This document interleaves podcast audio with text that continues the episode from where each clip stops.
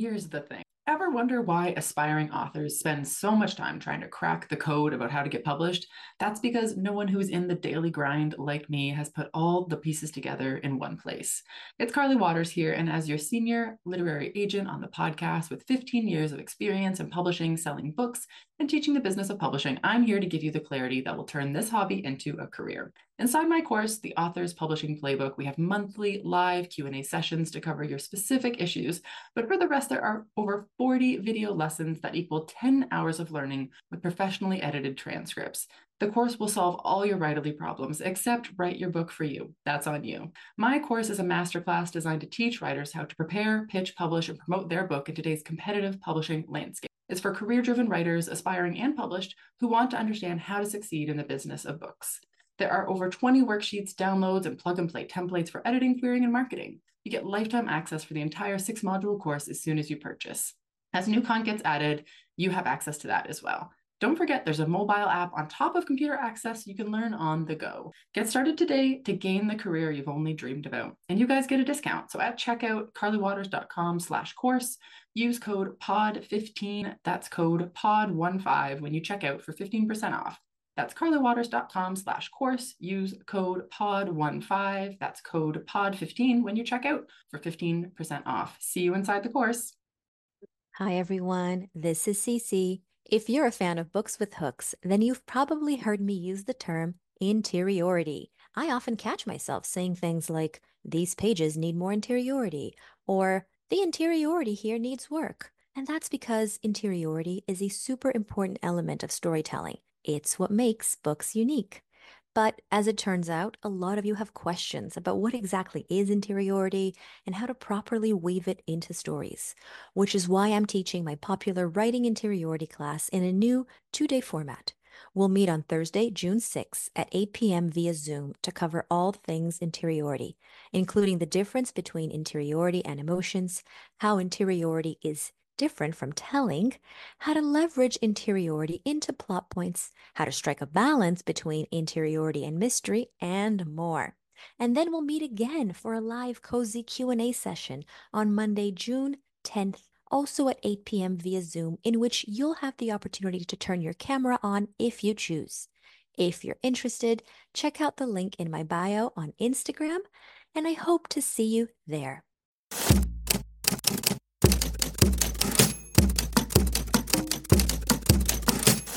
There, and welcome to our show, The Shit No One Tells You About Writing. I'm Bianca Marais, and I'm joined by Carly Watters and Cece Lyra from PS Literary Agency.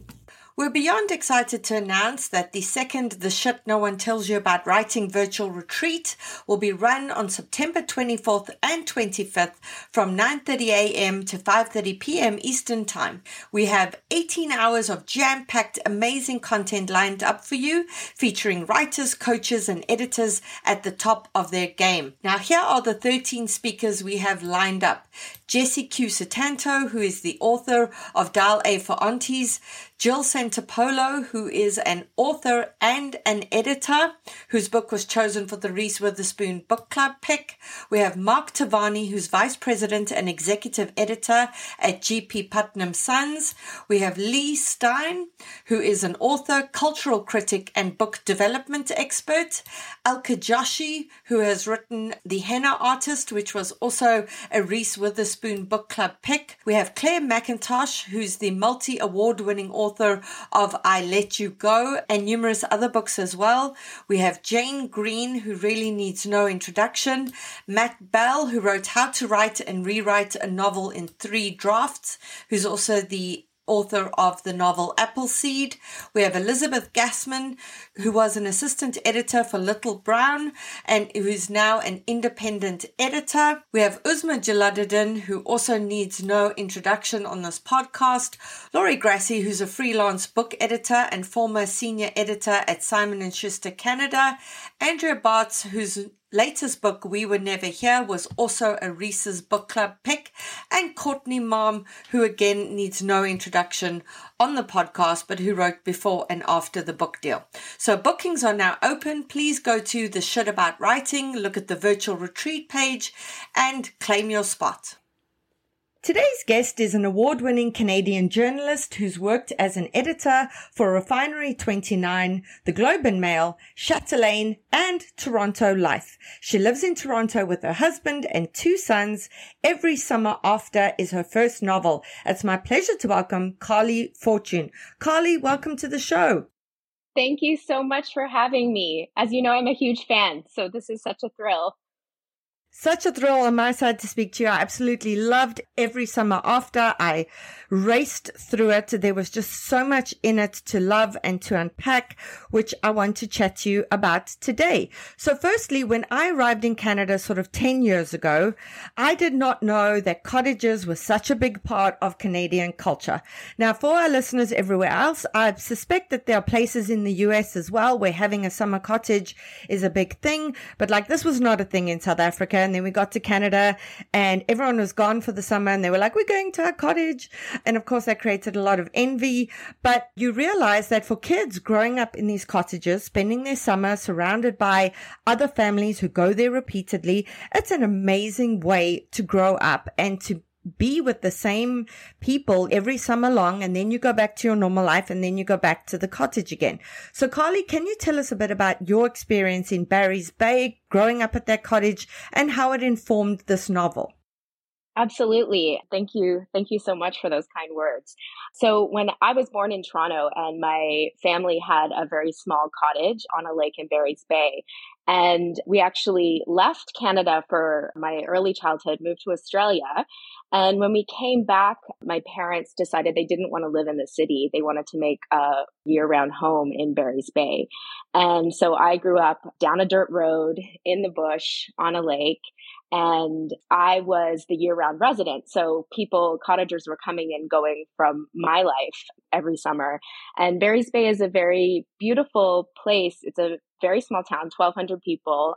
So it's quite sleepy most of the year, but in the summer it explodes with tourists from all over the world who are coming to Algonquin Park, which is nearby, and then cottagers who are coming from the city. And so I grew up like in that small town, but the pull of the lake, and my parents sold that house along about 10 years ago, the pull of the lake as something that I feel very strongly living in Toronto now. And I was very fortunate in the summer of 2020 to be able to squat at a friend's cottage in the area. He was American, so he couldn't cross the border. So my family and I spent the summer back on a lake and I was feeling very nostalgic, which is one of the reasons I wrote this book. Yeah, there's lovely, lovely nostalgia in it. I'm going to chat to you about the process of writing it and getting an agent, etc. But as well, were you ever tempted to not base it in Canada? Because as Canadian writers, we keep getting told, "Oh, Americans don't want to read Canadian books, etc." And I suppose you could have come up with a, a lake town somewhere in the US, or were you 100% committed to saying this is a Canadian book and this is how it's going to stay? No, I was not committed to that at all because I I didn't write with the intention of being published at the beginning, but once it became clear that there was interest in the book, I'm somebody with a media background and a digital media background and finding audience is very important to me as a journalist, as a, an author. And so when I was speaking with agents and editors, I asked them, do you think the fact that this is based in Canada is should I set it in kind of nowheresville? I wouldn't have felt comfortable setting it somewhere specific in the States. Somebody had suggested to me setting it in the Adirondacks, and I absolutely wouldn't have been comfortable with that. But I would definitely have been open to making it Barry's Bay, not necessarily Canada. But I think in hindsight, I am so glad that both my agent who is based in LA, and my editor, who's based in New York, were happy to have it set in Canada because I think the setting is very special in the book. And a lot of people have in Canada, but also outside of Canada, have really responded to the setting. I had heard various responses from people about whether or not a Canadian setting would work, but I'm so happy it worked out the way it did. Yeah, and I'm sure your Canadian editor, Nicole Winstanley and Bonnie Maitland, who's in sales there. Hi, Nicole and Bonnie. I'm sure they were over the moon to have such a particular Canadian setting. Certainly helps sales here in Canada. You started writing this in 2020 and it's the summer of 2022 and the book's out. That moves very quickly in publishing. We're always telling our listeners that publishing moves at a glacial pace. Could you take us through the writing and at what point of it you got the agent and how it kind of was fast tracked?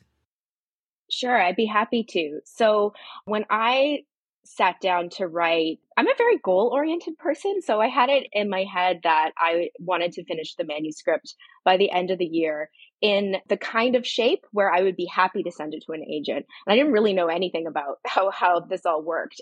And so I started writing in late July and I calculated how many words a day I need to write in order to do that.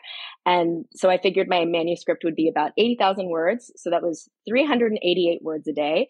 And uh, I figured that was totally doable. Um, and I had a, a full time job and a son. So I wrote early in the morning, mostly between 5 and 8 a.m. And then sometimes after my kid went to bed. And then on weekends, my husband would take our son to the park. And I ended up finishing in about four months a draft that I sent to beta readers and I was like, "Give me your feedback in two weeks. I'm on a, de- I'm on this deadline." um, and so they gave me their feedback, and I did my own edits, and I submitted it to one agent. I've learned so much from your show about how wrong I approached every single aspect of this. So it's really, I'm so lucky that things worked out. Uh, but a friend of mine who is an investigative journalist and has written a couple of nonfiction books, had linked me up with her agent. So we had spoken in, in the fall and she had offered, she said, oh, you know, I'd, I'd be happy to take, take a read. So I sent it to one agent. And then I posted on Instagram that I had, you know, I didn't tell a lot of people that I was writing, but once I had sent it to the agent, I posted on Instagram that I had set this goal for myself and I had met it. I had sent it to an agent. And then somebody reached out to me who I worked with at my first job. I was the editor of the University of Victoria student paper, and she was my arts editor. And it turned out that she was now a literary agent and she wanted to read the manuscript. And I said, I'm not sure if I can send it to you. I've already sent it to one other person. Is that okay? And she assured me that it was. And then at that point, a friend of mine was like, um, Carley, I think you need to talk to some people about how this actually works. And so I spoke to a couple of authors and then ended up submitting it to like, I think five or so agents. And I had let that first agent know somebody else had requested it. She ended up reading it in 24 hours and gave me an offer of representation. Another agent, like I got a couple of offers of representation, so I could email that those the people I the extra five I had submitted to and let them know that there was interest. And then this was in December of 2020, so I can't believe I like did not realize December is the worst time to submit a manuscript. And uh, but from some some luck, my agent Taylor was checking her inbox and she read it, and we spoke December 21st and I ended up signing with with her then. And we went, we took it out in March, so and sold at auction then. Amazing. So what we can learn from this for our listeners is you can still do everything wrong and still manage to make a success of something. So a lot of our listeners go, "Oh, I didn't know this, and so I ruined it," etc. But sometimes we blunder our way through, and that's the only way we can learn how to do it. And sometimes it really just works out. And the other thing is, we tend to work in absolute secrecy. We don't want to tell people we're writing a book because if it doesn't get published, then it's embarrassing, or we feel like a failure. But here's the thing: we don't know who we actually know. There's a ton of people that we know that could be connected. Someone could know a literary agent. Someone could know an editor. So sometimes going onto social media and saying, this is this thing I've done. One, you should be proud if you've written a book. You should be proud if you've reached this goal. And two, you never quite know how that's going to pay off. Yeah, absolutely. And I think the other thing is just I didn't really know any authors, but I found that authors have been very happy to give their advice and speak to me. So just reaching out and sending notes to people is, I think, so valuable because those two conversations I had, they were 30 minute conversations, but they really, I think, changed everything for me. Yeah. And somebody asked me this the other day. They were like, how do I find published authors who perhaps will mentor my work or who'll look at my work? And certainly if someone has published a few books and they are doing things like teaching and podcasting, etc., they, you know, they're extremely, extremely busy. But sometimes authors come up through the ranks together. They kind of baby authors together and they're kind of publishing at the same time. And, you know, who the best person to reach out to is if you see someone on social media who's just announced a deal announcement and you know that book is only going to come out in two years time. They're not yet mired in promoting the book or have a deadline for the second book, it's perhaps useful sometimes to reach out and go, I read about your book. It, it sounds amazing. Could you read my work, etc. All, all you can do is ask. And if people don't have the time, they will regretfully decline. But if you don't ask, you don't know. And those are generally the, the best kind of authors to reach out to. So for our listeners, I'm going to just read to you the flap copy before I ask Carley some questions specifically about the book. So it's six summers to fall in love, one moment to fall apart, a weekend to get it right. They say you can never go home again, and for Persephone Fraser, ever since she made the biggest mistake of her life a decade ago, that has felt too true. Instead of spending summers in cottage country on the glittering lakeshore of her childhood, she stays in a stylish apartment in Toronto, keeping everyone a safe distance from her heart, until she receives the call that sends her racing back to Barry's Bay and into the orbit of Sam Florek, the man she never thought she'd have to live without. For six summers through hazy afternoons on the water and warm summer nights working in his family's restaurant, Percy and Sam had been inseparable, and when Percy returns to the lake, their connection is as undeniable as it's always been. But until she can confront the decisions she made, they'll never know whether their love is bigger than the biggest mistakes of their past. Told over the course of six years in the past and one weekend in the present, every summer after is a gorgeously romantic look at love and the people and choices that mark us forever. So for our listeners, this is a wonderful example of a dual timeline narrative and the dual timeline changes. So we've got one weekend in the present. And then what Carley does is in terms of time stamping, she will say this many summers ago, like 16 summers ago, 15 summers ago. And so it goes. So can you speak to us a bit about that structure, Carley? Yeah, sure. Um, so I love dual timeline novels. One of the books that my book has been compared to is Love and Other Words by Christina Lauren, which is also similar in that it has a now and then timeline. And for me, I knew that I wanted to write the book that way. I didn't plot it out, although I knew kind of what the central conflict would be. Uh, it's a romance, so I knew there would be a, a happy ending. But I felt that by giving it this kind of structure, a very definite structure where you have six summers in the past, that it was almost easier to tackle because every time I came to a then chapter, I could think, okay, what do I need to happen this summer to move this conflict along and to move their relationship along?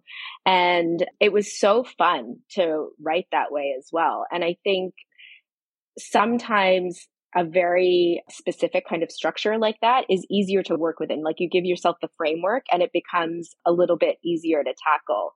And I think it's, I think the challenge is making sure that readers, like they don't hate when you go to the present or they don't hate when you go to the past. So that was really important to me to make sure that there is drama and tension in both, both timelines. Yeah, because what's happening in the present timeline, if you're going to yank the reader from that to the past, then whatever's happening in the past needs to one, answer questions that the reader has about the present timeline, and two, it still needs to move the story forward. You can't just keep dragging the reader back into the past and they don't understand why they're there, and then you move them back to the present. You know, the two need to be speaking to each other. They need to be in step with each other, and the past past always needs to be moving the present along. Now, what Carley's done in this book is you have questions from the beginning. What was this terrible mistake that Persephone or Percy made? Why was it so bad that she didn't see him for so long? And how can they fix it now? And when you have that as like the hook of a book, sometimes the reader can feel manipulated because you just kind of allude to the mistake, but then you don't tell them what the mistake is. So you need to keep upping the stakes. You need to keep upping the tension so that by the time the reader finds out what this thing is, they're not like, Oh, for God's sake, we could have found this out halfway through and that would have been great. So how did you approach that? How did you keep upping those stakes, keep the tension going so that the reader wasn't tempted to just skim to find out what it was, that they were fully engaged in the entire story until they found out? thank, uh, thank you for thinking that I accomplished that. I I think partly because the mistake happens in the past, you there's t- I think two things you're trying to figure out in the past is one, one they don't they start off as best friends. So you're the the there's all this tension around them. They're 13 year olds like every year there's all all kind of adolescent drama that you're you're kind of like what? Like when are you two going to get together? But you're also trying to figure out okay you you're seeing how they are have this like fantastic friendship. So it makes it even harder that they aren't speaking anymore. So i was trying to kind of show how wonderful they are together as friends while like every summer throwing stuff at them like having lots of stuff come at their way. And then i think in the present because it's such a short period of time it's a it's just a weekend it wasn't like i was even though it's still the same it's a book it's the, a book length it felt like I feel like it doesn't feel like it's dragging it out as much because Persephone is thinking about this mistake it's something that she actually doesn't like to confront very much. So it makes sense that she's not talking about it with people. And yeah, I, I don't know. For me, I just had to, I'm working on another book right now where I was like, can I do the same thing where there is this issue and we're going to find out about it later? But it didn't work at all because it's like, it's not real. It doesn't feel realistic for this to be revealed later. But it just i don't know i haven't given you a good answer at all but it, it just seemed to make sense to me that we weren't going to talk about it until we got there because that's kind of the problems that percy is having she's put it into the back of her mind too yeah, and every book's structure is different. Every story has a way that that story is going to work, and just because it worked for that book doesn't mean it's going to work for another book. And I think, you know, Cece has said this before in some of her webinars that she's given that past secrets are great. Secrets in books are always amazing, but you can't just have a secret for secret's sake. That secret needs to be driving everything forward. That secret needs to be affecting the modern day story. It affects the past story, etc. And it, it just creates tension. And that's something that Carley did extremely well in this book. So for those of you who have a story with like some past secret that becomes important in the present day narrative, this is a great book to read to see how Carley did that, how she alluded to the secret, but kept the story moving forward and kept the reader engaged with that. You've given us one of your comps, Carley. I feel like another great comp for this book would be Emily Henry's The People We Meet on Vacation. Was that one of your comp titles or not really? It wasn't because the book wasn't out when I was submitting to agents. I think I put Beach Read down because Beach Read was one of the first when I was writing. I was I was reading a lot, but Beach Read was one of the first books that I felt it was both a romance, but it dealt with some tough stuff.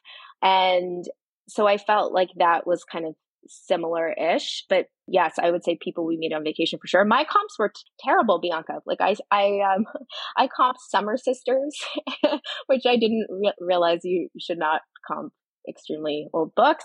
And I comped YA books because there is such a coming of age element. And I didn't realize you shouldn't do that either. But yeah. I didn't do the comp thing well either. Ah, you live and learn. And for our listeners, so you really put yourself to a tight schedule in terms of writing the book. Could you tell us just advice for listeners in terms of what worked for you then? What perhaps didn't work? Because I feel sometimes if we go, okay, we have to, I have to write 2000 words a day. Authors will sometimes be way too strict with themselves. And there might be days that the story is just not working. And maybe if you force yourself to write, you're actually going to take yourself down the wrong path. And sometimes you need to sit back and go, okay, I need to reevaluate, etc. So for our listeners, if you could tell them what worked for you in terms of that approach to writing and perhaps what you learned from it. Yeah. So I did write every day. There was a week that was ex- uh, just I couldn't, would not have been able to survive that week if I had been writing. So I put it aside. But I found that it just helped me move things along. And because my word count goal was very achievable, I think it made it slightly, you know, I wasn't aiming for 2000 words a day. Some days I did write 2000 words, but I was only aiming for 388. And it made it because I am a parent and because I was working full time, I needed to commit to it and commit to myself. And making it just part of my daily habit worked for me because it was just, it wasn't, I didn't have to question whether I was going to do it or not. I did it. And then it's been different with the second book, but I still am if I'm having a bad day, I still sit down and write. I suffer from chronic migraines. I had a migraine every single day that I wrote every summer after. And pregnant, I was pregnant and I had major insomnia. And I feel like for me, I can come up with so many excuses. Like, like I often don't feel like well to write, but I just commit to it. And I think, you know, one thing is just knowing yourself. So that doesn't work for everybody. I would really recommend I'm goal oriented, but I need external goals. I my own goals for some reason this word count felt like an external goal that I, I was like committed to. But I really recommend Gretchen Rubin's book, The Four Tendencies. If anybody isn't familiar with it, it helps you understand how to meet goals. It's like a personality, there's a personality quiz element. So you're one of four tendencies. I'm an ob- obliger, which means that I have an easy time meeting external expectations. So, like a work deadline, but have a hard time meeting internal expectations, like a New Year's resolution. And so, that book, I read it many years ago, and that really helped me figure out how to achieve things that I want to. Amazing, amazing advice there. And I find if I write something down and if I express a goal, if I just say to myself, Oh, I'm going to do this many words, I'm an obliger too, which means I'm constantly helping other people and I'm not getting to my own stuff. Whereas if I put it on a to do list and I go, today I have got to tick this off 400 words. And if I get to the end of the day and I haven't ticked it off, I start to feel anxious because I feel like I haven't done my to do list. So that kind of helps as well. So for our listeners, we're going to be putting every summer after on our bookshop.org affiliate page. You click on there to buy it. You support an indie bookstore. You support the podcast and you support Carley in the process. Carley, we love the book. We wish you much success for it. For our listeners, it's such an awesome summer read. You want to read it lying on the dock somewhere, lying on the beach, in your back garden, whatever it is.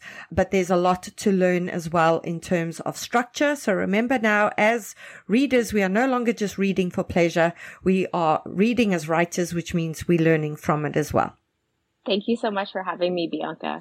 I'd like to let you know about a fundraiser that we're doing that, besides raising funds for a really excellent cause, will give you an opportunity to win one of three awesome prizes. Now, my first novel, Hum If You Don't Know the Words, was translated into Ukrainian, and I recently had a Ukrainian reader reach out to say that reading my book had offered her solace and distraction during a really difficult time in her life living in a war zone in the Ukraine. Now, after chatting with her, we decided to do some fundraising for various nonprofits who are doing such amazing work there. So here's the deal. For every $20 you donate, you get one ticket into a draw to win one of three awesome prizes sponsored by Carly, Cece, and myself. If you win one of those prizes, you'll get to decide if you'd like a 45 minute brainstorming session with us or if you'd prefer that we give you a detailed 40 page critique of your work in progress.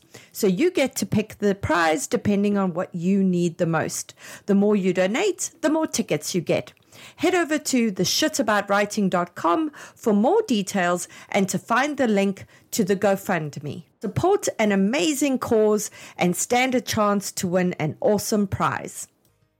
We just registered my youngest kid for kindergarten. I cannot believe it. One of the tricky things about my kids being in French immersion school and not having French as a language myself is I'm honestly worried about how I'm going to assist with homework as they get bigger. They're young now, but I see it coming. We are honestly so lucky, though, to live in a city that's bilingual and we have bilingual friends and francophone friends. So I know it's going to be easy for our kids to pick it up.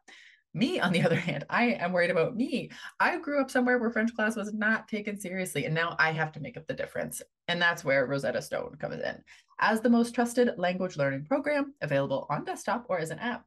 It really immerses you in the language you want to learn. Rosetta Stone teaches through immersion, which is a proven way to learn a language. Instead of memorizing and drilling vocabulary words, you learn by matching audio from native speakers to visuals, reading stories, participating in dialogues, and other practical language skills to fast track your ability to communicate fluently. There are no English translations in the product. You're honestly getting trained to listen, speak, read, write, and think in your new language, which is what everybody wants.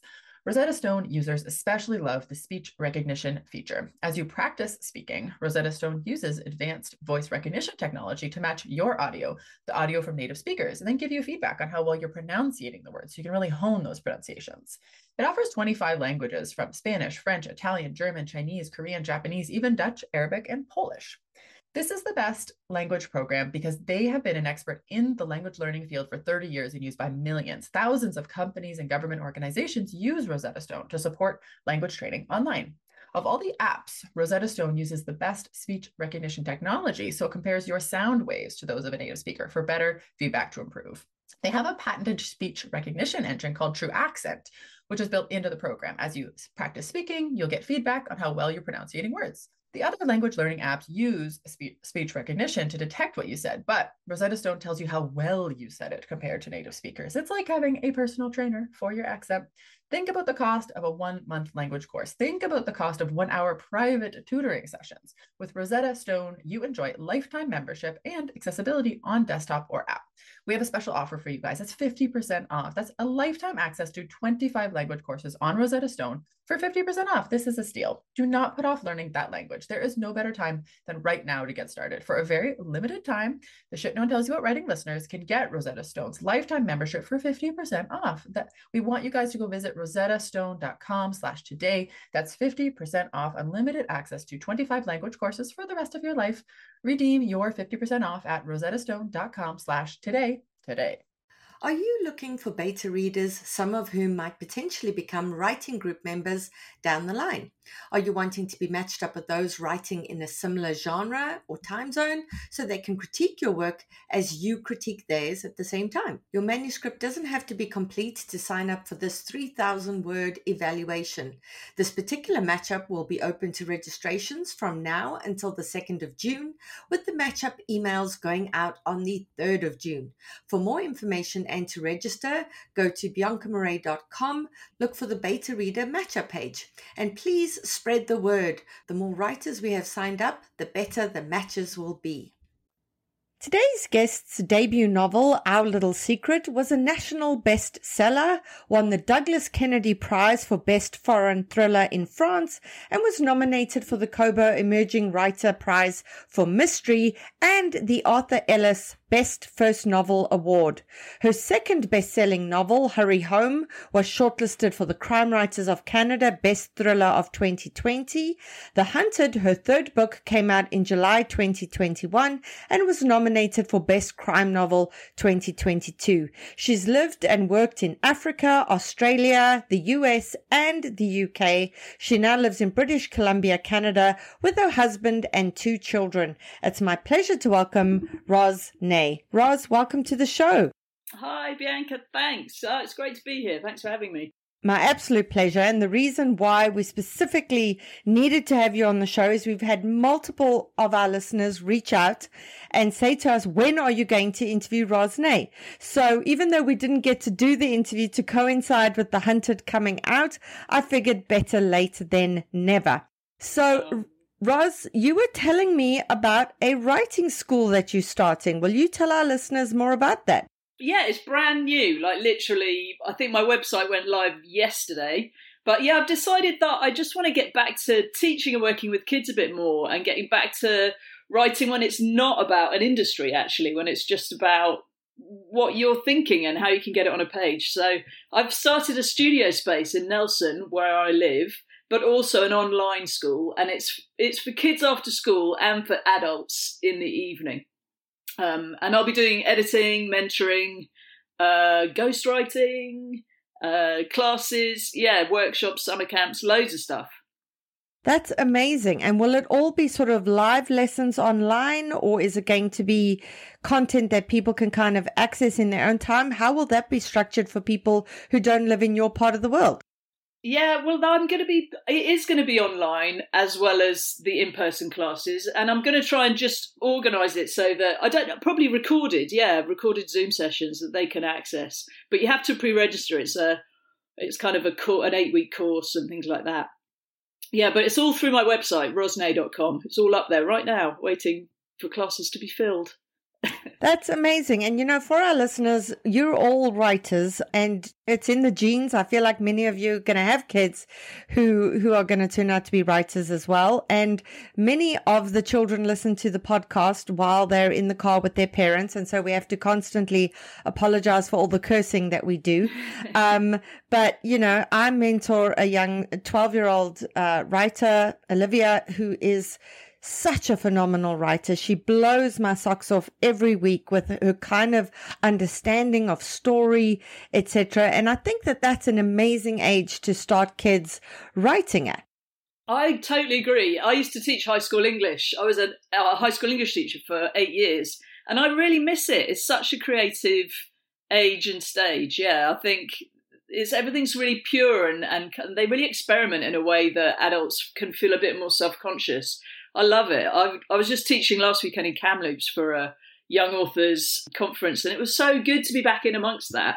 Yeah, it was inspiring. Yeah, because there isn't that fear of failure, you know, because you and I were talking beforehand how much, so much of writing is an industry for us. You know, it's linked mm. to our income. It's linked to all of this kind of stuff, which means that some of the creative fun gets taken out of it because we're constantly trying to produce a product that will appeal to readers, which means it's marketable, which means the publisher is going to make money, etc., etc. And I think, you know, many adults are in that cycle now as well. It's like, what does the market want? What can I produce that might sell? And that takes so much of the joy out of it. Totally. I think the focus is so different when you're dealing with teenagers and young adults, they're not thinking in those terms. They're, it's that's what I mean about the purity of it. I think they're just thinking about the language and the sentences onto a page, and it's it's kind of where writing is at its, at its most enjoyable. Like you say, it isn't about you know people in the industry comparing their career to another career and all of the self doubt and like the pressure of oh my god I can't think of a new idea. None of that, none of that exists, and I I love that space. And while it's great for younger writers, I think there's many of our listeners as well who've kind of reached query burnout. They've written this novel, they've revised it and revised it. It's been out on, well, not on submission. They're querying it with agents and they just either don't hear anything or they just keep getting rejections. And for many of them, they say, I don't know, maybe I'm just going to give up writing. And that depresses the hell out of me because there's a reason why they came to writing in the first place. And I feel like for our listeners, if you are experiencing that kind of burnout, I think this is a great way to recapture the love for writing that brought you to it in the first place. Could not agree more with you, honestly. That's exactly it. And I think if we can get back to that and spend some time in that kind of zone with writing and just enjoying it and feeling pure about it, yeah, I feel like there's no need to give up. There's no need. It becomes joyful again. Yeah, absolutely. Okay, Roz, uh, we are going to do a lightning round now, which we haven't done with our authors for a while. I have 15 questions and you just answer them as quickly as you can and we'll move on to the next one. So here we go. Are you a plotter or a pantser? I am a reformed plotter. I used to be a great big giant pantser, but I've had to learn that it doesn't work well for me. So now I plot. It's amazing. You hear that like angelic music, like, oh, as writers figure out that that's not the best way to go and that they will have to change their ways. Right. Do you write on computer or in longhand? Computer, 100%. Do you like writing more in private or in public? Private. Mm, yeah, I'm a private soul. Yeah. Okay. Uh, silence or music? Silence. God, I sound boring, don't I? Silence and on my own. That's the way I do it. So, but I'm always fascinated by writers who are able to go out in public and sit in a coffee shop and, or they blast music while they're writing. I'm like, how the hell do you think if you're blasting music, man? Uh, do you share your work while drafting or do you wait until the end? I share only with very, very, very select, about three people maybe, um, who are all doing much better than me in their careers. So I'm those are the people I'll show thriller writers I I know really well and trust. But that's it though, nobody else. Yeah, and that's a good point. Find writers who are well, I don't want to say better than you. I mean, these are more commercial writers, but for our listeners, find writers whose work you really admire and who you feel that their work is going to elevate your own. Okay, so what's your favorite point of view, first or third person? Well, mm, that's a tricky one. I think probably first, because it seems to be the more commercial amongst the thriller writers. However, I think I can write in third person, and I'm interested to see if I can maybe sneak that past an editor one of these days. Always challenge yourself. And in the same vein, present or past tense? I think present, if I can, because it's so much more immediate. And I'm writing thrillers, and they need to feel like kind of throat grippingly present tense. So I'd say I'd plump for that one. That took me a while to acquire the knack for present tense. I always just automatically went to past and it felt weird when I started writing in present, but now I much, much prefer it. So that's always interesting how you do that. Right. Prologues are awesome or prologues are cheating. that's funny. I only just found out that this is a debate to be had. I think prologues are cheating, but remain awesome. You've covered all your bases there, Roz. I love it. I love it. Do you prefer drafting or revising? Revising. No, yeah. When I'm in a first draft, I always feel like I'm kind of out in no man's land completely on my own. And I much prefer the scaffold of having kind of edits to work on and other other eyes on it. I'm a kind of a team player, really. So yeah, I'm I'm happier in the revising stage. Are you a fan of adverbs and adjectives, or do you try and cut them all out? I I am a fan of them, but I also try to be minimalist. I think you can you can swamp your writing if you use it too much. Um, but you need them, so I'm uh, again covering all my bases. Both, I'm both. But again, as a thriller writer, pacing is so incredibly important in what you write. And so there'll be moments I figure where all of that kind of gets taken out for the sake of pacing. And there's times that when the character's kind of regrouping or you get to take a breath, that that's when you get to keep them in. Yeah, totally. And I do think that I'm a slightly different style of thriller writer too, because I am quite languagey and I find that I can't seem to switch that off. And so I do take a bit of time over the kind of the wordiness of it, I suppose. And for that reason, I will cling to my adjectives and my adverbs. Yeah. That's something I'm going to speak to you about at the end of this is your voiciness because it's something you're known for and it's something your readers really admire.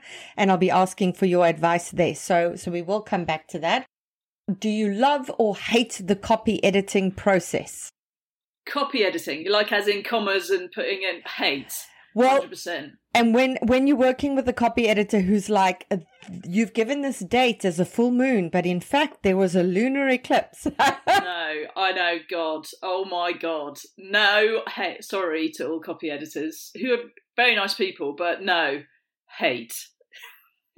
Do you sit there muttering darkly at, at at all of their comments? Yeah, and to start with, I started Googling to try and prove them wrong, but then I just gave up in the end because they weren't wrong, unfortunately. that is amazing what copy editors know, man. They are they are scary with their attention to detail. Okay, what normally comes to you first, character or plot?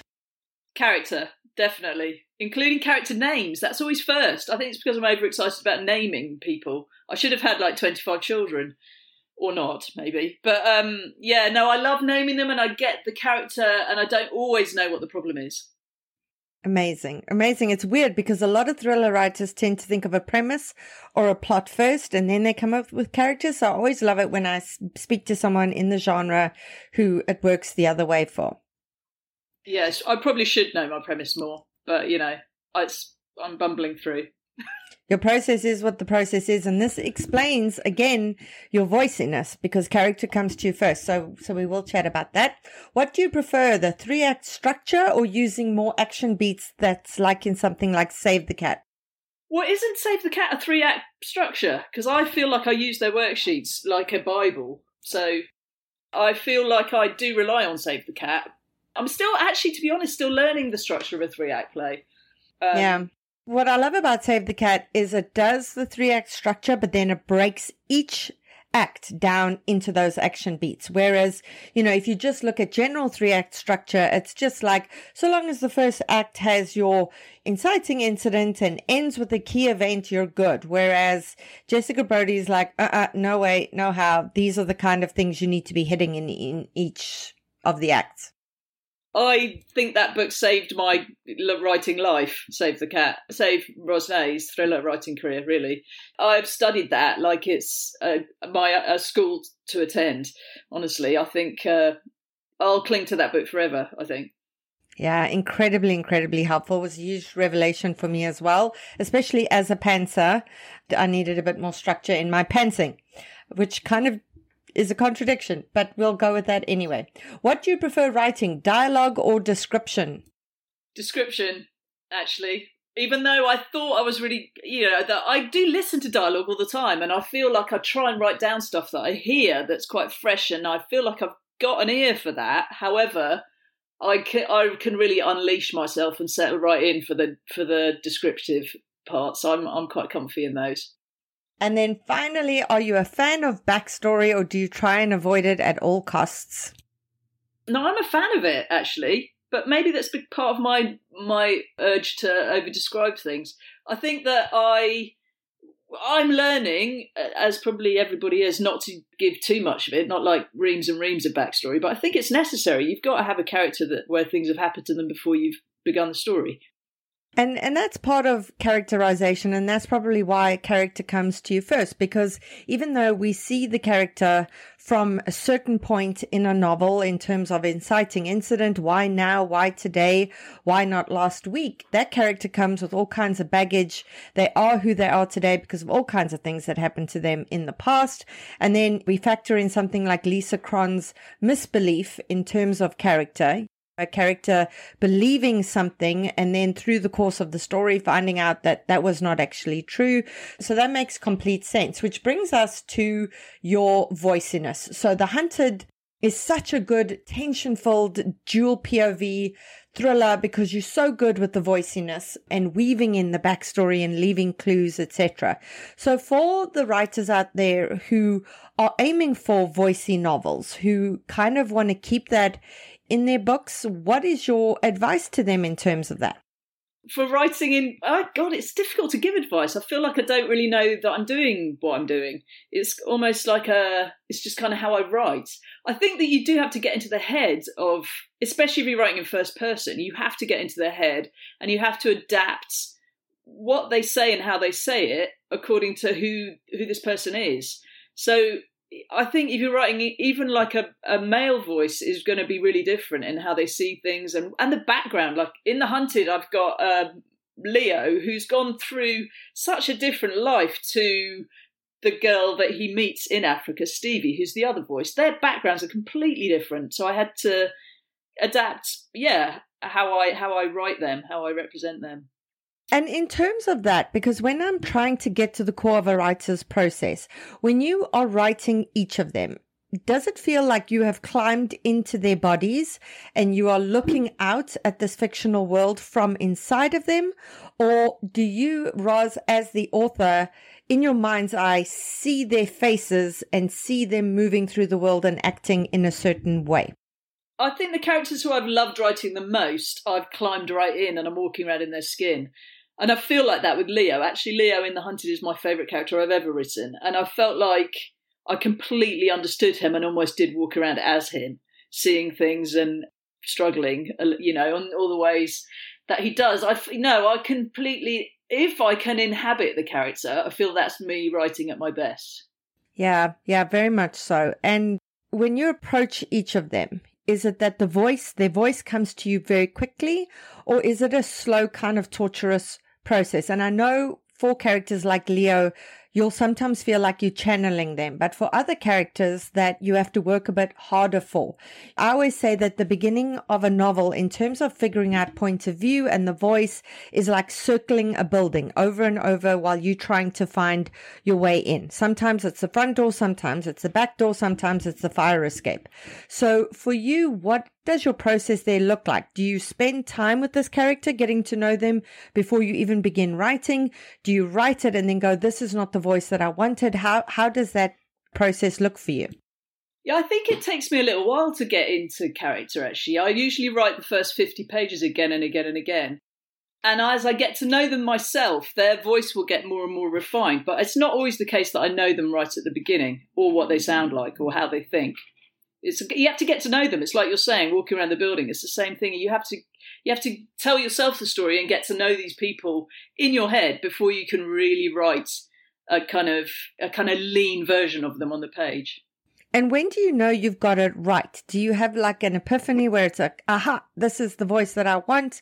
Is it a case of you rely on those three readers to say to you, okay, Roz, you've kind of nailed it now? I usually rely on Robin Harding to tell me that I've got it right and I'm not being a dummy anymore. she reads everything I write, and Chevy Stevens as well. She'll always tell me I'm a dummy. So yeah, those two will say, right, good. Now you can get you can carry on past page fifty.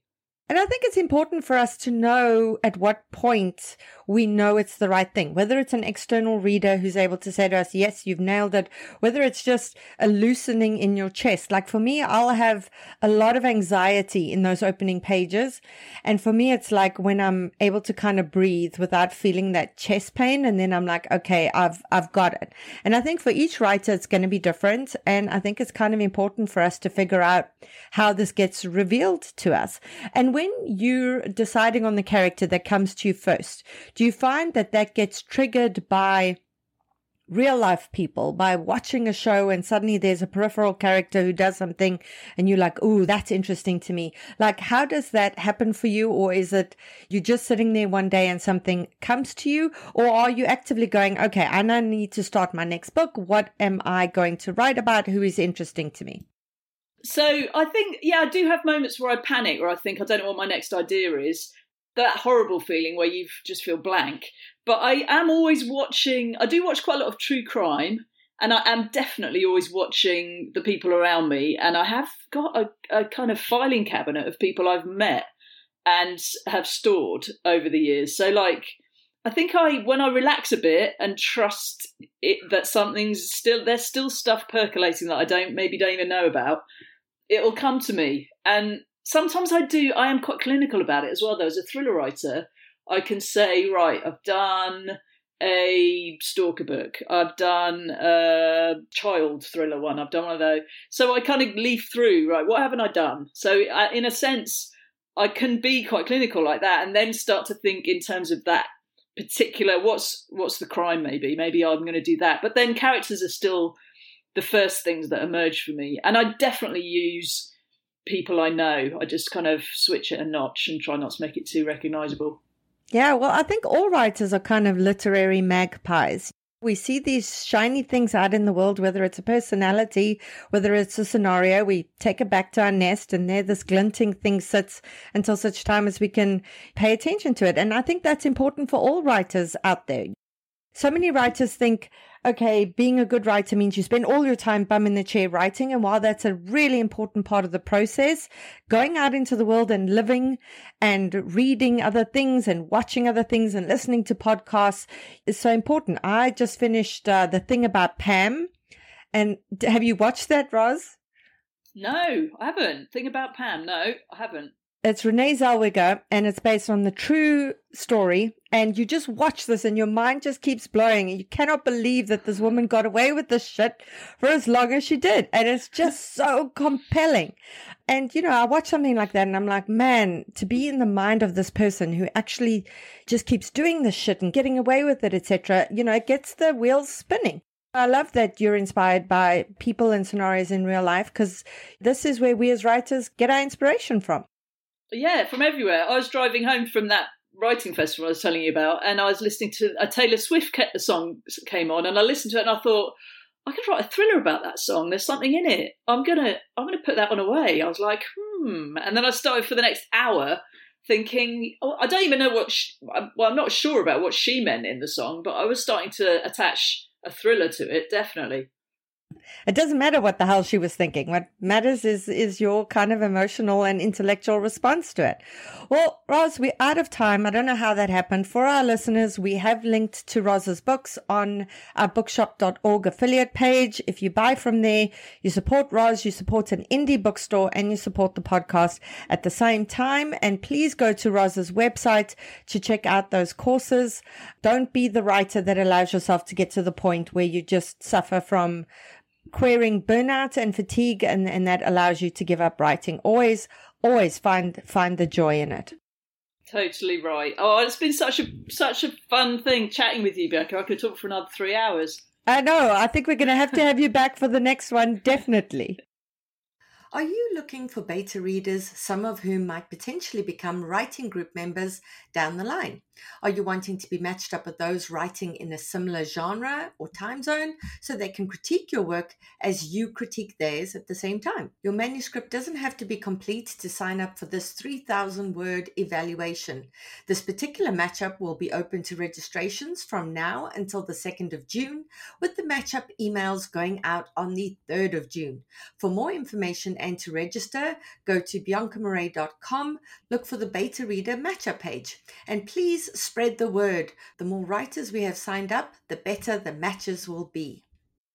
Hi everyone, welcome to another comps session where the fabulous Emilie Sommer from East City Bookshop joins us to answer your comp questions.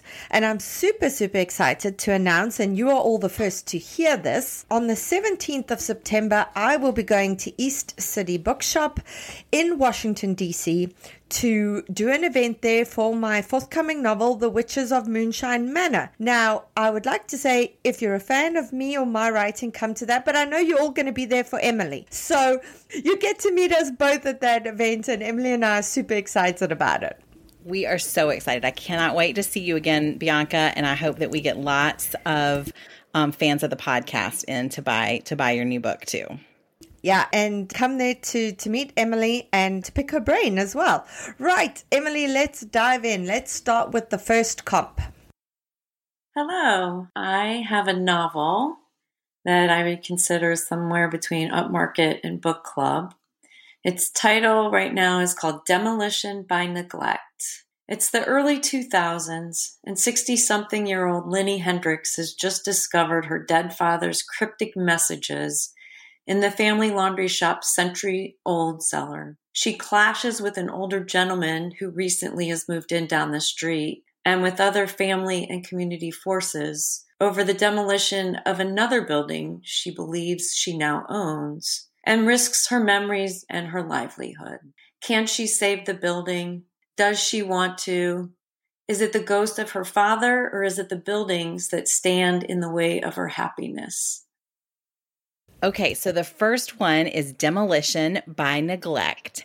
And because this one deals with saving a building and what's happening with this building, I immediately thought of two books that deal with sort of neighborhoods, communities, and and specifically with buildings. So one is called White Elephant, and the author is Julie Langsdorf, and the other is A Good Neighborhood by Therese Anne Fowler. So both of those are sort of building adjacent or centric books that give way to like community disagreements and interpersonal drama. For this one, I would I would have loved to know where in the US it takes place or where in the world it takes place and sort of the tone. So that's just a, just a reminder that the tone and sort of the feeling that the book evokes can sometimes help with a comp, even if it doesn't have a plot parallel, because maybe this one would be better comped to something that doesn't have anything to do with other buildings at all. But that was just my best guess. Yeah, and you know, for our listeners, booksellers are on something called Edelweiss, which you know gives them comps for the books that are coming out, so that they know how to hand sell these books and what to comp it to, so they really, really know their stuff. So the more information you can give them in that regard, the better you know the the comp titles will be for you. Okay, next one. Hi there. I'm a huge fan of the podcast and really need help with my comps. I am writing an upper YA road trip romance. The road trip is based in the cult that the two teens, Cooper and Jane, are a part of. And it is a way for them to go see the world and then make their decision if they're coming back to the cult or being shunned.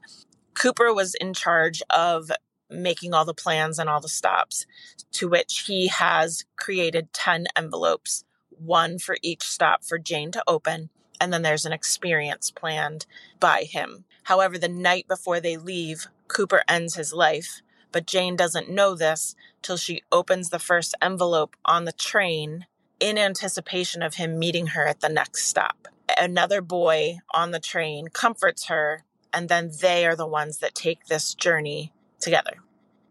So the next one is the road trip. I think this one sounds so interesting. And the aspect of this story that I thought to comp is the sort of tasks and the scavenger hunt, the clues element of this eh, road trip adventure.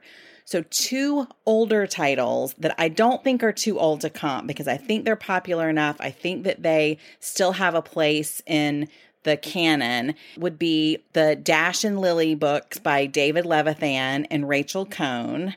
The Dash and Lily Christmas book has been made into a Netflix movie, which is adorable. And then John Green's Looking for Alaska, which has this same element of trying to get to the bottom of both what's happening with this character who is not present and sort of friends who are going on the adventure together.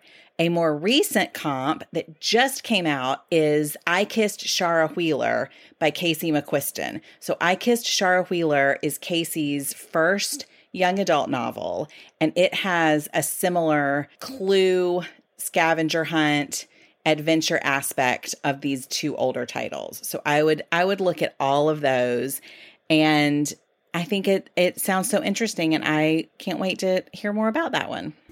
And just remember, when it comes to comps, we're looking for balance. So if you find a title that's older that is absolutely perfect, use it, but then balance it out with a brand new title to show that whatever that book is about is still relevant.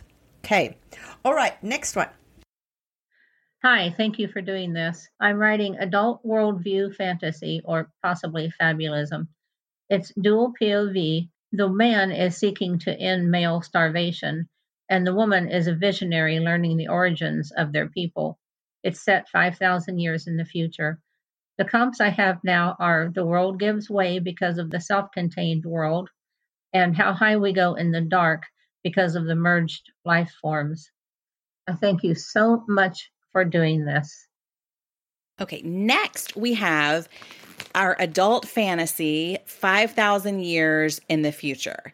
Now, I would love to hear more. I mean, I know we don't have the opportunity to hear more, but here's my thought process. When I'm thinking of this, this caller says that the two comps that she's thought of so far are The World Gives Way and How High We Go in the Dark. And those are brand new. I think they sound like perfect comps.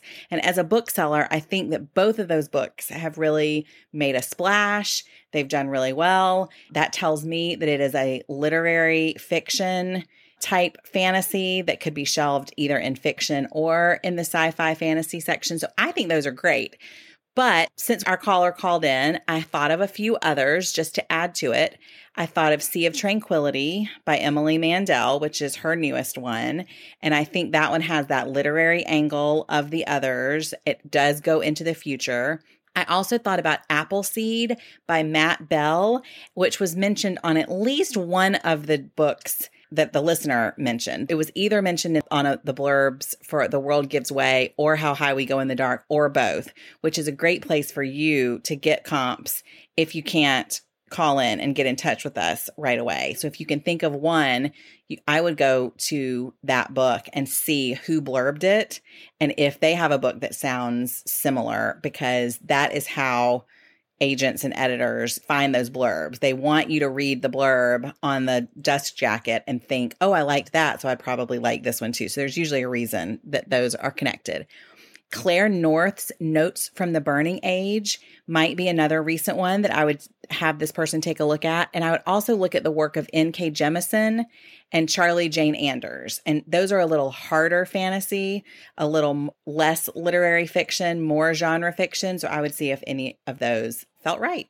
Amazing. And just a question there in terms of what you said in terms of the shelving of you know, certain books. Like, does this happen that a book has crossover appeal? And so you, as the bookseller in the bookstore, get to decide where you're shelving it or if you're going to shelve it in both places. Yes, that happens. It often happens with a book that reads like literary fiction, but has a speculative element to it or has a fantastical element.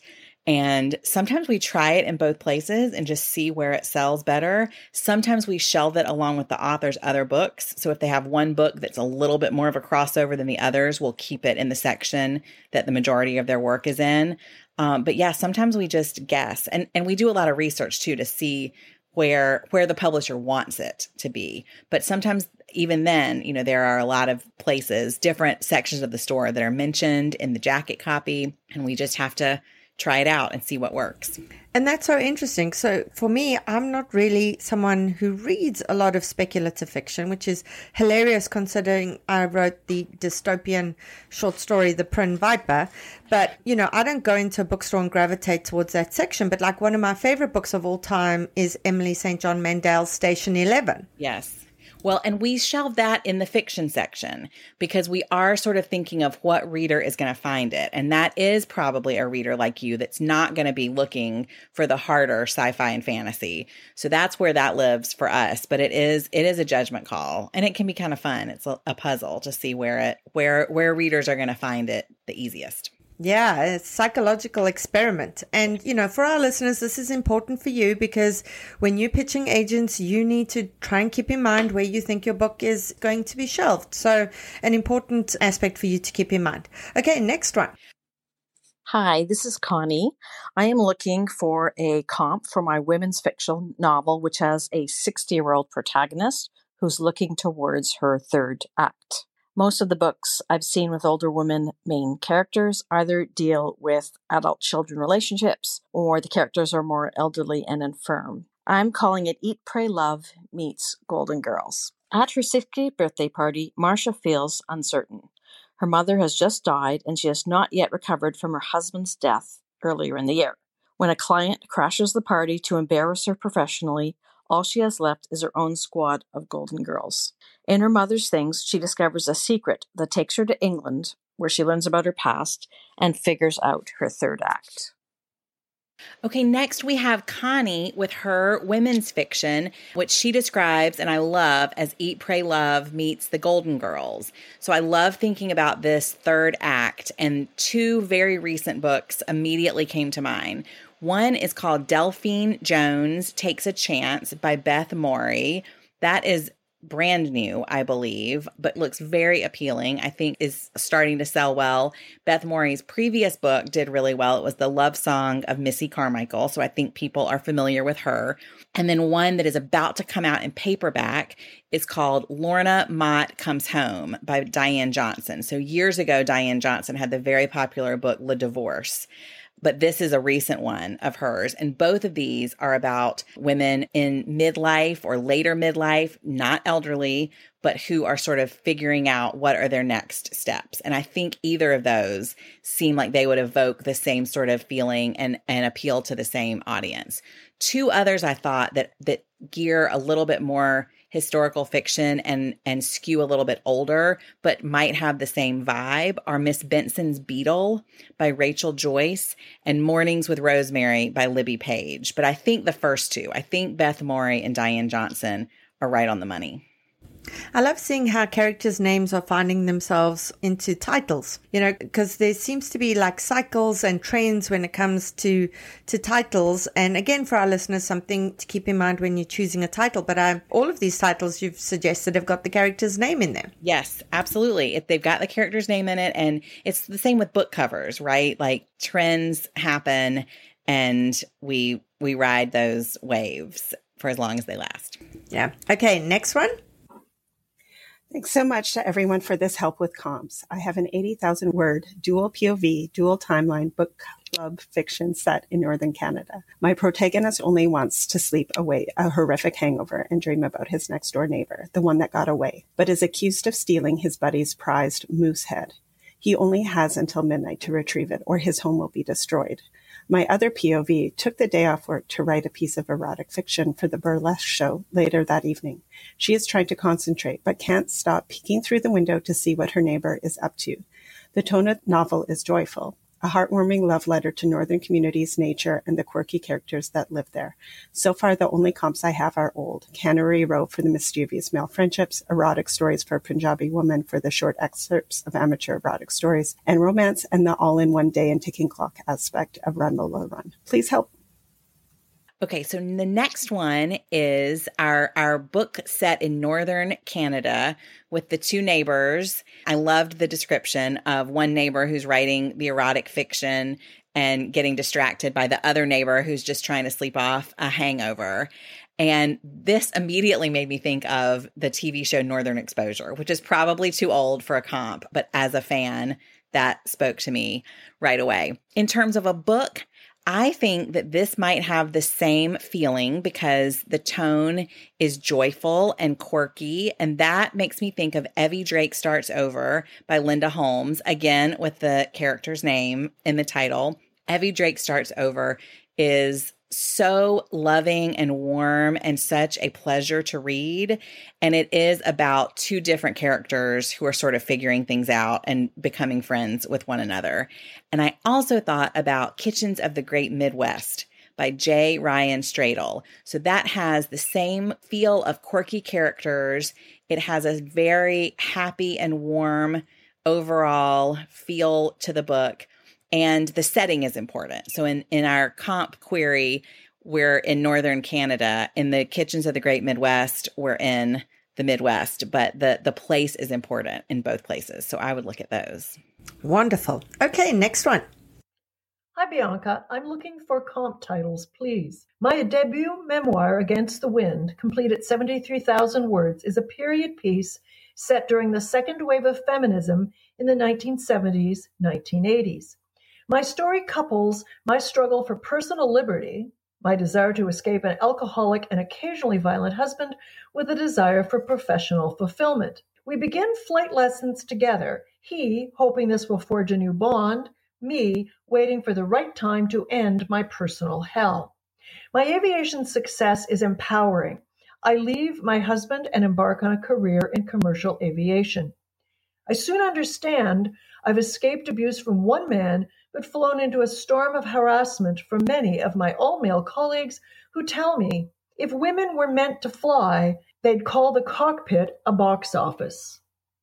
Next, we have Against the Wind, our debut memoir of flight lessons and then subsequent aviation success. So I think this is one of those that is so well poised for what is hot right now. Not I'm not an agent or an editor, but I as a bookseller, I'm seeing a lot of books about flight and women in the skies. So I think this one is really right on the money. My first comp is not a memoir, it's literary fiction, but it's Great Circle by Maggie Shipstead. Loved that oh, book. Oh, Loved it the best. It was my probably my favorite novel of 2021. And Marion Graves, who is the pilot at the heart of Great Circle, is such a strong and wonderful character. So I think if you evoke Great Circle, even if it's your story, if you're evoking like a real life Marion Graves, even if it's not in the same time period, I think that people are going to take note. And there are two other brand new books that have just come out within the last few weeks that I think capitalize on this women in the, the air trend. They are both about flight attendants, but they are have the angle of female empowerment and women making it in the man's world of air travel. So the most recent is called Fly Girl by Ann Hood. So that's the author Ann Hood who has written novels that you might know, but it is her memoir of being a flight attendant and it's sort of in the same time period where our memoir is taking place. So I would absolutely look at that one. And the other is a piece of history. This is narrative nonfiction by Nell McShane Wulfhart and it's called The Great Stewardess Rebellion. And again, it's got that sort of, you know, a few decades ago piece to it, but it is about women who are dealing with the sexism of the pilots and the time that they're living in. And I think together there's there's a real trend here. So great job on that. Amazing. Yeah, I remember years ago when I was doing research for Hum If You Don't Know the Words, and I was chatting to a South African steward at that point who who was serving sort of business class back in the 70s and they had to go for weekly weigh ins. If they picked up like half a kilogram, they could not fly.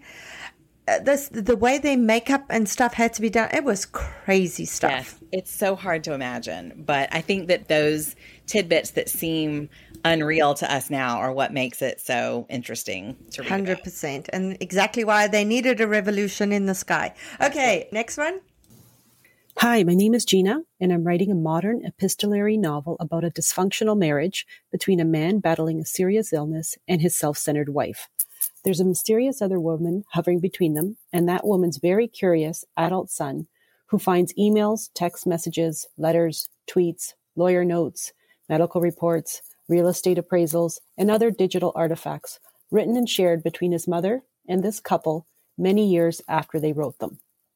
When the son learns of not one, but two deeply hidden secrets his mother kept from him about this couple and about himself when she was alive, his world falls apart and he must work his way back to forgiving the people he loved who are no longer living.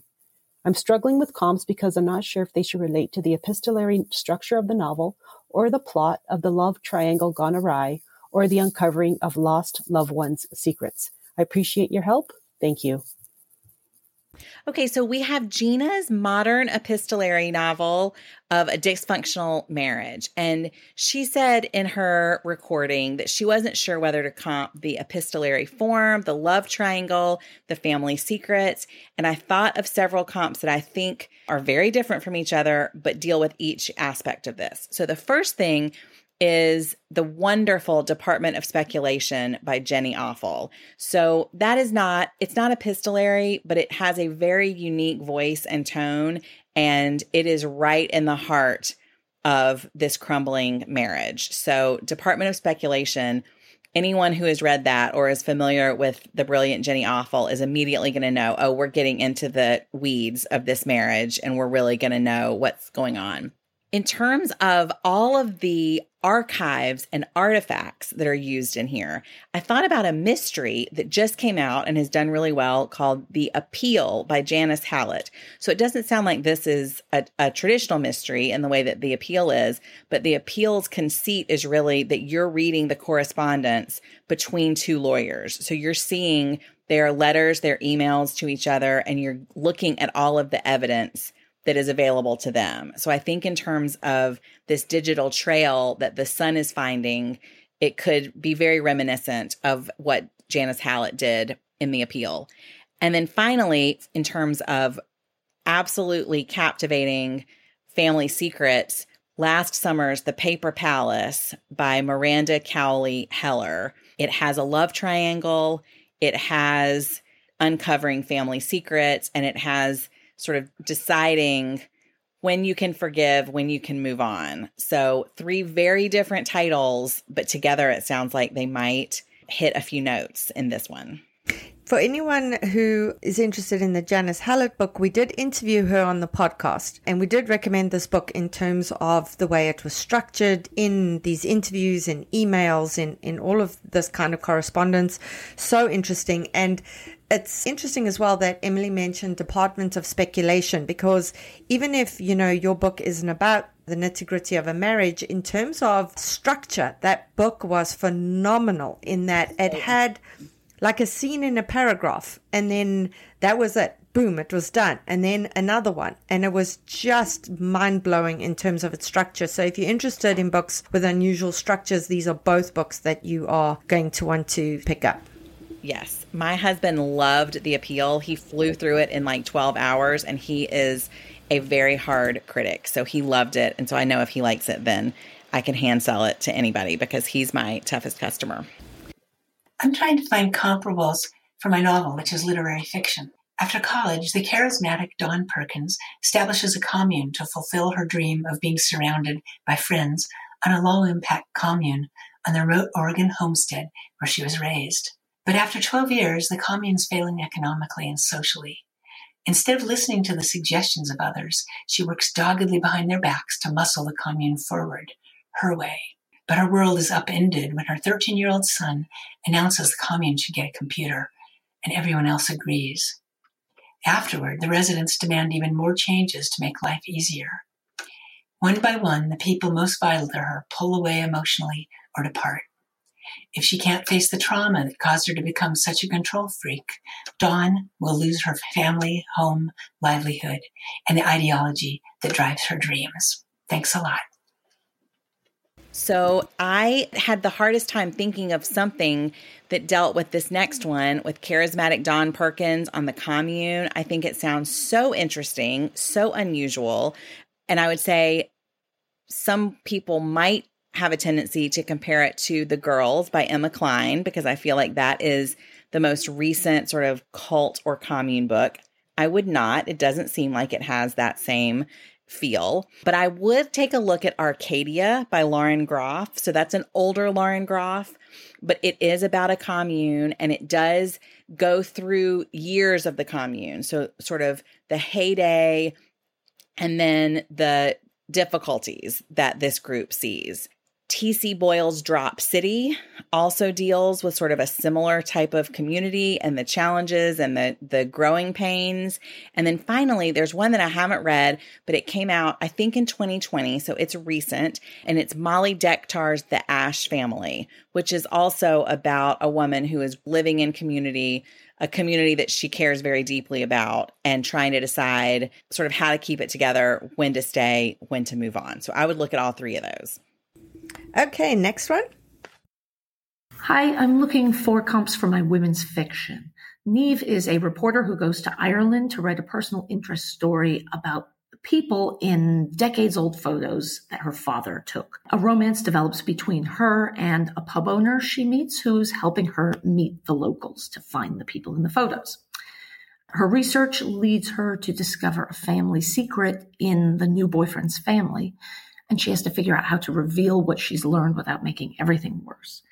There are several significant characters between 60 and 80, and Neve's mother has Alzheimer's, and over the course of the story, she comes to be at peace with that condition rather than fighting it and feeling bitter. There are a number of poignant tearjerker moments, and the style and tone are similar to Maeve Binchy, and the Alzheimer's theme is reminiscent of the notebook, but both of those are way too old to use. Any suggestions you have would be greatly appreciated. Thank you so much. Next, we have Neve, who is going to Ireland to uncover the secrets of these photos. And our caller said that her references so far, her comps would be Maeve Binchy and The Notebook. And there is an Alzheimer's storyline in here too. So that immediately made me think of Still Alice by Lisa Genova, which is a more recent, still a little bit older, but a, a, certainly a more recent comp than The Notebook. And I was trying to think of authors who are more recent than Maeve Binchy, but write in a similar style and about similar stories and similar characters. So here I have just some authors that I think that this listener might want to check out. Elizabeth Berg, Julia Glass, Jacqueline Mitchard, the great Anne Tyler, Sue Miller, Jane Hamilton, and Adriana Trigiani. So, all of those are writers that I think write similar type women's fiction with characters where there's often travel or there's often, you know, family history dealing with it, lots of interpersonal relationships. And all of them have more recent books than Maeve Binchy. So I would look at I would look at any of those, but all of those seem to have the right feel. And there's probably an, a book at least by a few of them that will that will really seem like a good fit. Yeah, I've been a Julia Glass fan for years, but Sue Miller, I only discovered, I think, a year or two ago when I got to interview her for a bookstore event. And I loved her latest book so much that I immediately went and bought her entire backlist oh, because yeah, it is. It, it, it feels like a windfall because you don't have to wait forever for the author's next book because you Yes. just get to dive in. Yes, I did that recently with Katie Kitamura and Charlotte McConaghy. So when I read their most recent, I thought they were so stunning that I immediately went back and read their previous novel, which I never do anymore because I have to keep reading what's new and what's forthcoming. So when I go back and read an author's backlist, it really says something. Okay, our last one. Thank you so much for the generous advice on the shit no one tells you about writing. I've enjoyed listening to the comp recommendations, and I'm hoping you can help with mine. My novel is a YA science heavy fantasy that centers around a 16 year old math prodigy who relies on her synesthesia with numbers and a healthy dose of sarcasm to hide from the social anxiety she has experienced ever since her mother died 10 years before. She just wants to lose herself in numbers, but when her synesthesia reopens portals to her mother's dying world that had been shut for the past 17 years, she must find a way to fix the portals before her power dooms both worlds. As if that wasn't enough, a violent group bent on using her powers for their own agenda kidnaps her friends, and she must choose save the only family she has left or save her mother's world. The book deals with themes of identity. Lou feels if she had only known her mother better, she would know herself, as well as friendship and mental health. Our last one. So we've got YA and we've got heavy fantasy, which, as you'll know, is not my strongest suit. But we sell a lot of this in the store, and there's so much wonderful young adult fantasy out there that does deal with identity, friendship, mental health, all of the things that this book talks about, and has that sort of fantasy adventure element. So I would suggest looking at Renegades by Marissa Meyer, Ember in the Ashes by Sabaa Tahir, Leigh Bardugo's, especially Shadow and Bone, The Extraordinaries by TJ Klune. Depending on the tone, this one could be a really good one. This has a neurodivergent, at least one neurodivergent character. I know there's a character with ADHD, so the synesthesia might, there might be some similarity there. And I would look to at Plain Bad Heroines by Emily Danforth and Sarah Gailey and see if any of their books feel like a, a fit.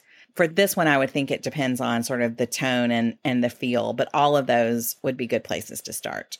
Amazing, Emilie. As per usual, my to be read pile has grown exponentially. The TJ Klune has been on my list. I, I have it, I just haven't gotten to it because I have to read a lot for the podcast. But that is an author I'd love to interview um, because I, I loved The House in the Cerulean Sea. Yeah. Oh, we just can't, we can't keep it in stock. People love it so yeah, much. so so good. All right, so that's it for for today's comps. Remember, if you would like to ask for comps, please check out our website, theshitaboutwriting.com. There is a link there where you call in, give as much information as possible, and we'll do our best to answer those for you. Emilie, thanks again for joining us. Thank you, Bianca. Always a pleasure.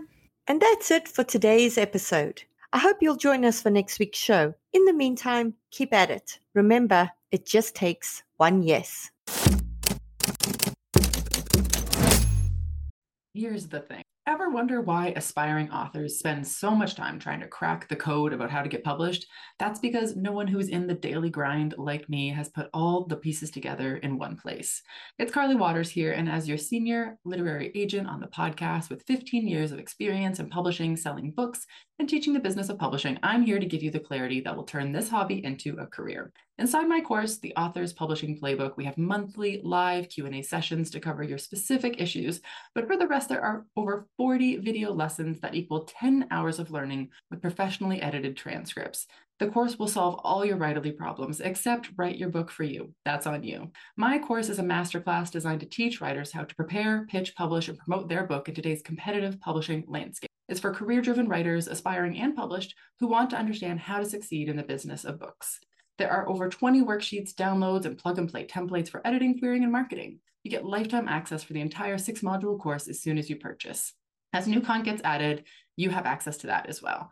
Don't forget, there's a mobile app on top of computer access you can learn on the go. Get started today to gain the career you've only dreamed about. And you guys get a discount. So at checkout, carlywatters.com slash course, use code POD15, that's code POD15 when you check out for 15% off. That's carlywatters.com slash course. Use code POD15, that's code POD15 when you check out for 15% off. See you inside the course. Hi, everyone. This is Cece. If you're a fan of books with hooks, then you've probably heard me use the term interiority. I often catch myself saying things like, these pages need more interiority, or the interiority here needs work. And that's because interiority is a super important element of storytelling. It's what makes books unique. But as it turns out, a lot of you have questions about what exactly is interiority and how to properly weave it into stories, which is why I'm teaching my popular writing interiority class in a new two day format.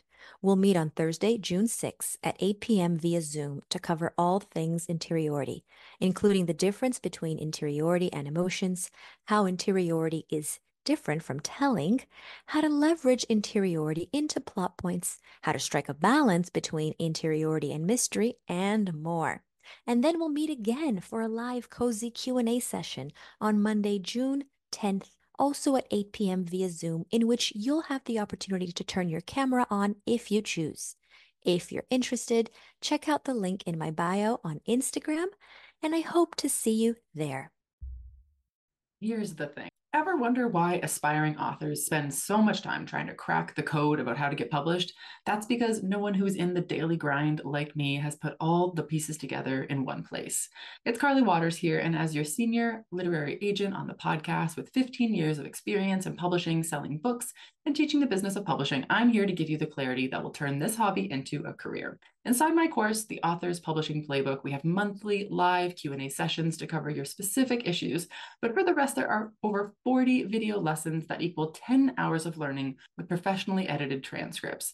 The course will solve all your writerly problems except write your book for you. That's on you. My course is a masterclass designed to teach writers how to prepare, pitch, publish, and promote their book in today's competitive publishing landscape. It's for career driven writers, aspiring and published, who want to understand how to succeed in the business of books.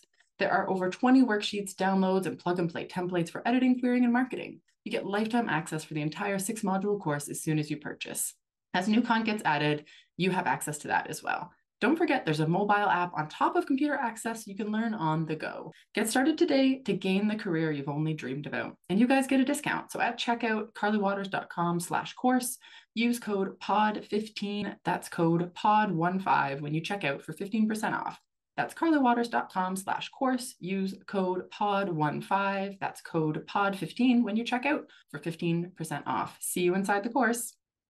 Hi, everyone. This is Cece. If you're a fan of books with hooks, then you've probably heard me use the term interiority. I often catch myself saying things like, these pages need more interiority, or the interiority here needs work. And that's because interiority is a super important element of storytelling. It's what makes books unique. But as it turns out, a lot of you have questions about what exactly is interiority and how to properly weave it into stories, which is why I'm teaching my popular writing interiority class in a new two day format. We'll meet on Thursday, June 6 at 8 p.m. via Zoom to cover all things interiority, including the difference between interiority and emotions, how interiority is different from telling, how to leverage interiority into plot points, how to strike a balance between interiority and mystery, and more. And then we'll meet again for a live cozy Q&A session on Monday, June 10th, also at 8 p.m. via Zoom, in which you'll have the opportunity to turn your camera on if you choose. If you're interested, check out the link in my bio on Instagram, and I hope to see you there.